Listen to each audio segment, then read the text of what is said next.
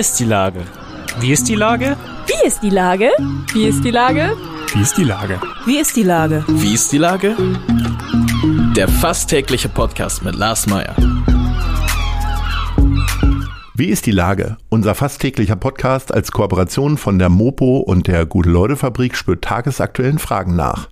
Seit 2020 kommen prominente Lenker und unbekannte Denker, also Barkeeper, Bäckerinnen oder Bürgermeister, knapp 15 Minuten zu Wort. Die Auswahl ist rein subjektiv, aber immer spannend und überraschend. Mein Name ist Lars Meyer und ich rufe fast täglich gute Leute aus Hamburg an. Unser Partner, der das diese Woche möglich macht, ist Meierlikör. Jetzt hilft nur noch Meierlikör. Es ist wieder da. Jetzt als Booster oder Osteredition. Lecker wie eh und je und vor allen Dingen gut. Gut für dich und gut für Mensch Hamburg. Denn es hilft unserem Projekt Mensch Hamburg WG. Also ab zu Old McDonald in Eimsbüttel, Hey Milos Feinkost in der Bartelstraße oder der Guneleude Fabrik in der Schanze. Und Gutes tun. Das war Werbung. Herzlichen Dank. Heute befrage ich die Bundestagsabgeordnete Emilia Fester. Ahoi, Emilia. Hallo, moin, moin. Liebe Emilia, du sitzt mit 23 Jahren für die Grünen im Bundestag. Wie oft hast du eigentlich schon gehört, dass du viel zu jung für irgendetwas bist? wow. Ähm, ja, oft. Ähm, aber nicht von meiner Fraktion, sondern eher so aus anderen Sphären, zum Beispiel im Internet. Das ist ein, eine gern ausgeübte Diskriminierungsform tatsächlich ja auch, der Ageismus, dass man äh, junge Menschen grundsätzlich für alles nicht geeignet hält, äh, bevor sie nicht eine bestimmte Art von Leistung erbracht haben. Das ist aber auch was, gegen das ich mich sehr gerne wehren möchte, weil ich glaube, dass gerade in der repräsentativen Demokratie ich natürlich ein Anrecht darauf habe, als junge Frau auch mitzuwirken. Ich finde das total wichtig und richtig. Äh, ich wollte jetzt auch nicht als alter Sack fragen, äh, warum du so wenig Erfahrung hast, sondern ich habe mich mit 21 Jahren selbstständig gemacht und es hat mich, glaube ich, 20 Jahre lang begleitet, äh, dass ich immer für alles viel zu jung eingestuft wurde, also selbst noch mit Ende 30. Kommt dir das denn in anderen Lebensbereichen vielleicht auch mal so entgegen? Oder wirkst du dann in anderen Lebensbereichen wahrscheinlich viel älter, weil du ja schon im Bundestag sitzt? Ich weiß nicht, also das musst du jetzt vielleicht mal so ein bisschen einschätzen, wir jetzt hier im Podcast miteinander ja, sprechen, ob ich, ich dafür viel zu jung wirke oder ob es irgendwie so eine Schere in der Wahrnehmung gibt zwischen dem, was ich so sage und meinem Alter. Du hast ja äh, neulich eine Bundestagsrede gehalten und bist danach ein bisschen in Schlingern gekommen ob deiner Urlaubsplanung. Ich will da gar nicht tiefer drauf eingehen, aber wie geht man denn damit um? Weil ich sag mal, viele Sachen passieren jetzt für dich auch zum ersten Mal. Und jetzt hast du auch schon gleich ein bisschen unangenehm im Mittelpunkt gestanden. Wie bist du damit umgegangen? Mit wem hast du darüber gesprochen? Also, ich würde sagen, ich möchte mich auf diese Strohmann-Argumente überhaupt nicht einlassen. Was ich da bekommen habe, ist ein Shitstorm. So, und der ähm, ist über mich reingerollt, weil ich etwas Kontroverses gesagt habe. Und ich glaube aber, dass gerade als junge Frau das auch durchaus meine Aufgabe ist, Themen mal zu thematisieren, die lange total ausgeblendet waren. Und die Perspektive der Jugend oder der solidarischen Mehrheit in diesem Land auf die Corona-Politik und darauf, dass wir irgendwie alle darauf warten, dass endlich unsere Impfquote so hoch ist, dass wir guten Gewissens wieder in ein gesellschaftliches Leben starten können und nicht so, wie es jetzt gerade ist, dass man eigentlich so das Gefühl hat, oh mein Gott, so hoch waren die Zahlen noch nie. Warum genau fällt jetzt eigentlich die Maskenpflicht? Das alles anzusprechen mag kontrovers sein. Gleichzeitig ist es für die Debatte total wichtig, dass wir nicht immer nur denen so viel Hof geben, die am lautesten schreien, sondern dass eben auch die, die auch durch die Pandemie so verstummt sind, dass auch die eine Stimme kriegen. Das hat nicht allen gefallen. Dafür habe ich es auch nicht gemacht, um ehrlich zu sein. Dass dann ein Shitstorm kam, ist, glaube ich, Ausdruck dessen, wie unsere Gesellschaft debattiert und äh, dass dann da Strohmann-Argumente, die versucht haben, mich als Person zu diffamieren. Was sind denn Strohmann-Argumente? Da bin ich jetzt noch nicht in die neue Sprache eingeführt. Ach so, es geht darum, dass sie ähm, versucht haben, anstatt inhaltlich mit mir zu diskutieren, dass äh, eigentlich die ganze Zeit nur wahlweise gesagt wurde, ich sei ja zu jung und ich soll jetzt mal arbeiten gehen. Oh oder eben dann zum Beispiel darauf eingegangen wurde, ob ich eventuell gelogen haben könnte in meiner Rede. Mhm. Also mhm. es ging nicht um die inhaltliche Auseinandersetzung mit der Perspektive, die ich eingebracht habe, sondern eben vielmehr um meinen Dänemark-Urlaub vor also im Sommer vor zwei Jahren, ob ich deswegen jetzt eine große Lügnerin wäre. Das heißt, sie haben versucht, mich zu diffamieren, anstatt inhaltlich in den Diskurs zu gehen. Und darauf will ich mich überhaupt nicht einlassen. Ich glaube, ich habe da schon ganz wichtige und gute Sachen gesagt, die eine Perspektive beleuchten, die viel zu lange stumm war. Ja, also ich sag mal, äh, wer nicht in Hamburg lebt, der kann ja auch nicht wissen, dass Dänemark nicht als Urlaub zählt, sondern dass das höchstens als Wochenendausflug gilt, weil ähm, da fährt man ja gerne auch mal für ein paar Tage nur hin. Insofern äh, fand ich dieses Argument dieser Strohmänner, wie du sie nennst, gar nicht so gar nicht so gewichtig. Und ich glaube, das wäre auch ein gutes Argument gewesen letztendlich. Was du ja eigentlich sagen wolltest, ist, dass euch so ein bisschen die Jugend genommen wird, weil ihr eben halt nicht tatsächlich mal weiter wegfahren könnt. Und es geht am Ende ja auch nicht um Flugreisen äh, bei deinen Argumenten, sondern es geht halt auch all das, was Jugend ausmacht. Eben halt auch Spontanität oder mal am Wochenende irgendwie dieses oder jenes machen oder spontan in einen Club gehen, wie auch immer. Und ja, es glaube, geht um die halt Versäumnisse halt meiner Generation. Mhm. Ja. Es geht um die Versäumnisse meiner Generation und ich glaube, darüber zu sprechen, dass wir wieder in eine, also dass wir in einen postpandemischen, in einen endemischen Zustand kommen müssen, damit wir das auch guten Gewissens wieder aufnehmen können. Das ist eine wichtige Debatte, die wir jetzt führen müssen und die sich halt jetzt auch in der Impfpflichtdebatte entlädt. Wie gehst du denn jetzt mit diesen ganzen Einschränkungen so um? Also natürlich wirst du offiziell sagen, du trägst immer den Mund-Nasenschutz und du hast dich, äh, als es diese Begrenzung gab, auch nur mit zehn Leuten getroffen. Aber gibt es auch mal so äh, von dem Menschen Emilia Fester aus auch eine Sache, wo du sagst, boah, das ist, ich mache es, aber ich mache es sehr schwerfällig. Weil ich glaube, das hat ja jeder irgendwie so, ne? Naja, also natürlich, das haben wir alle. Ich glaube, allein wenn wir über die Impfung sprechen, es geht ja immer die ganze Zeit um so eine Freiwilligkeit. Aber im Ernst, ich habe jetzt auch nicht darauf gewartet, dass endlich eine Pandemie kommt, damit ich mich wieder dreimal impfen lassen kann. So, also das ist, ich, ich mache das alles aus Solidarität und weil ich das Gefühl habe, dass ich dadurch meinen Beitrag dazu leisten kann, dass diese Pandemie eines Tages endet. Aber ich glaube, um ehrlich zu sein, das kennen wir ja alle, es fällt uns schwer, unseren Alltag so einzuschränken, wie wir es tun, aber wir tun es, weil es das Richtige ist. Das heißt, also ich glaube, ich erkenne mich in all den Dingen wieder, wenn Leute sagen, sie haben darauf keine Lust mehr oder warum muss man das jetzt machen? Ich kann das alles nachvollziehen und ich tue es auch nicht for fun, sondern weil es das Richtige ist.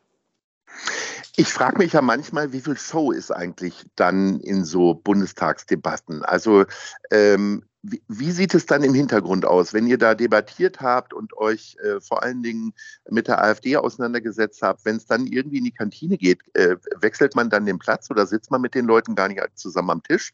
Oder wie funktioniert das? Von der AfD? Mhm. Nein, also die meiden sowohl mich als auch ich sie. Natürlich gibt es auch mal bilaterale Gespräche mit Menschen aus anderen Fraktionen, ähm, aus den demokratischen Fraktionen würde ich an der Stelle aber sagen. Und natürlich keifen wir uns nicht alle gegenseitig immer so an, wie man das vielleicht in der, in der Plenumsdebatte so wahrnimmt. Auch wenn ich da eigentlich schon auch ganz glücklich bin, dass es durchaus in vielen Fällen auch sachliche ähm, Argumentationen gibt und Debatten ich komme ja aus dem Theater so. Das heißt, ähm, ich, ich, ich kenne diese, äh, diese Situation, in der Dinge geskriptet sind und man dann zur Aufführung kommt und so ein bisschen ähnlich nehme ich auch die Plenumsdebatten wahr, weil wir ja alle, also es ist halt kein Plenumskreis. Wir sitzen nicht in einem Sitzkreis und dann tauschen wir irgendwie so Argumente aus, sondern Menschen kommen mit einer vorbereiteten Rede nach vorne und halten die dann eingeübt und präsentieren so die Meinung ihrer Fraktion. Dementsprechend würde ich schon sagen, natürlich ist das das Show. Das kann man doch auch sehen. Wir sind ja alle vorbereitet auf das, was da passiert. Und es geht letztendlich darum, den Streit, den wir im Zweifel bilateral auch vorher schon ausge, ähm, ausgefochten haben in den Ausschüssen ähm, oder eben auch mal in, in kleinen Unterarbeitsgruppen, die, den dann nochmal so auch zu präsentieren, dass die Gesellschaft mitkommen kann. Das, darum geht es ja in, auch in der Transparenz, die wir unserer Demokratie gegeben haben. Wo wird denn mehr getrunken? In der Bundestagskantine oder in der Theaterkantine? Oh.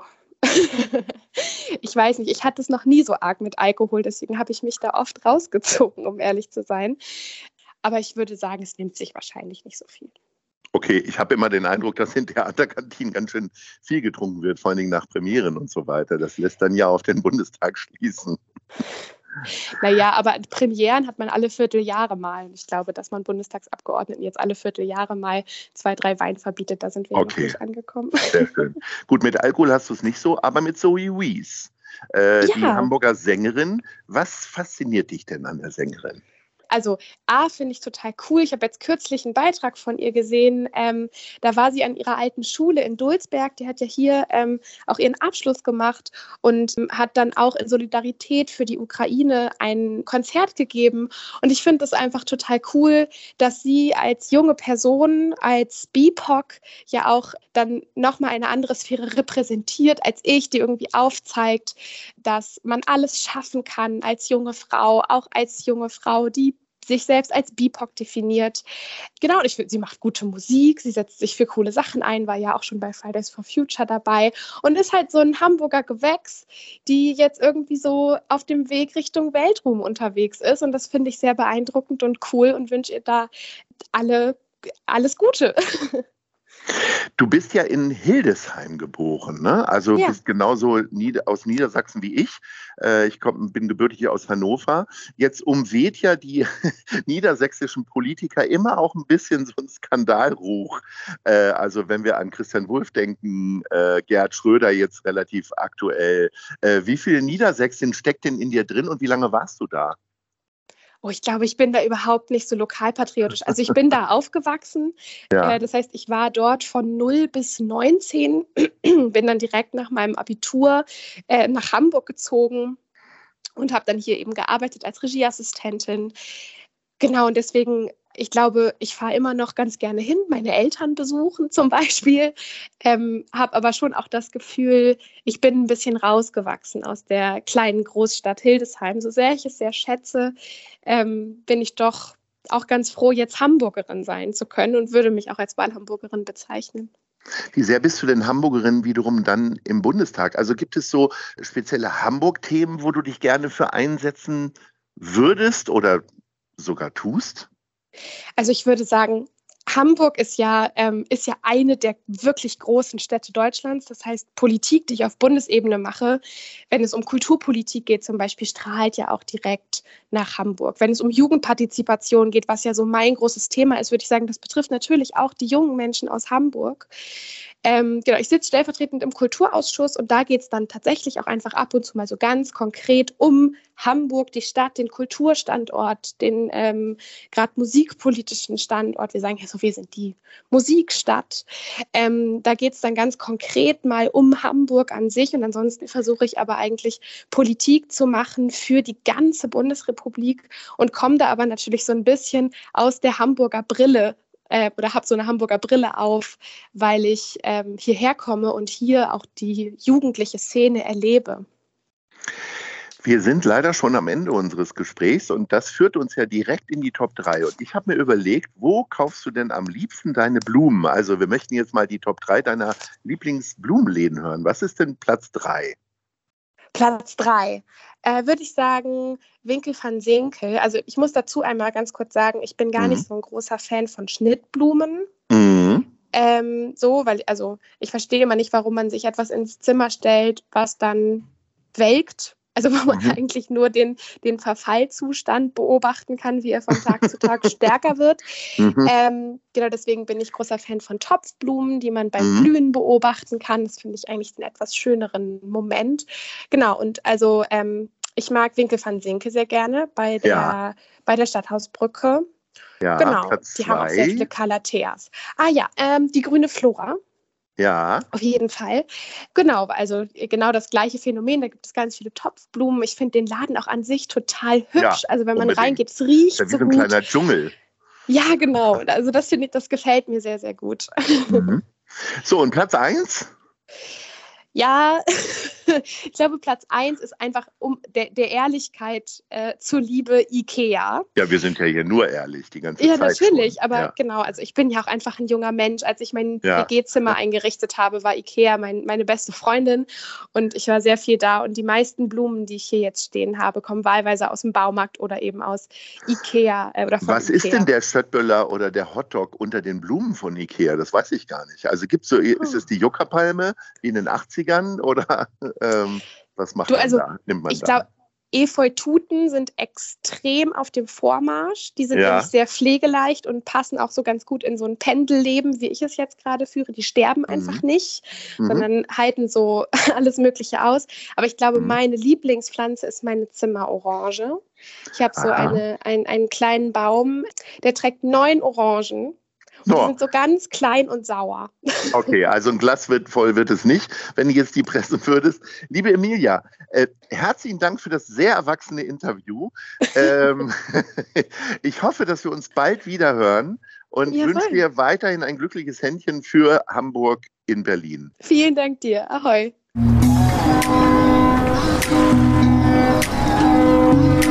Eine Produktion der Gute-Leute-Fabrik in Kooperation mit der Hamburger Morgenpost.